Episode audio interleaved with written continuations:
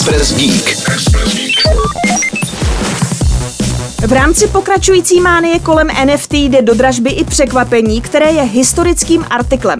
Zakladatel World Wide Webu Tim Berners-Lee se rozhodl vydražit původní zdrojový kód, který se stal základem pro www. Dražba se bude konat v aukčním domě Sotheby's a bude zahrnovat zhruba 10 000 řádků kódu, nechybí vizualizace kódu nebo dopis od samotného tvůrce, ve kterém popisuje, proč byl tento kus technologie důležitý. Příhozy startují 23. června a začínají na tisíci dolarech, což je asi 21 tisíc korun. Skončí pak 30. června. Všechny peníze poputují na charitu. Stále častěji se diskutuje, jestli by NFT v současné formě vůbec měly existovat, jelikož blockchain je výpočetně velmi náročný a tudíž i energeticky.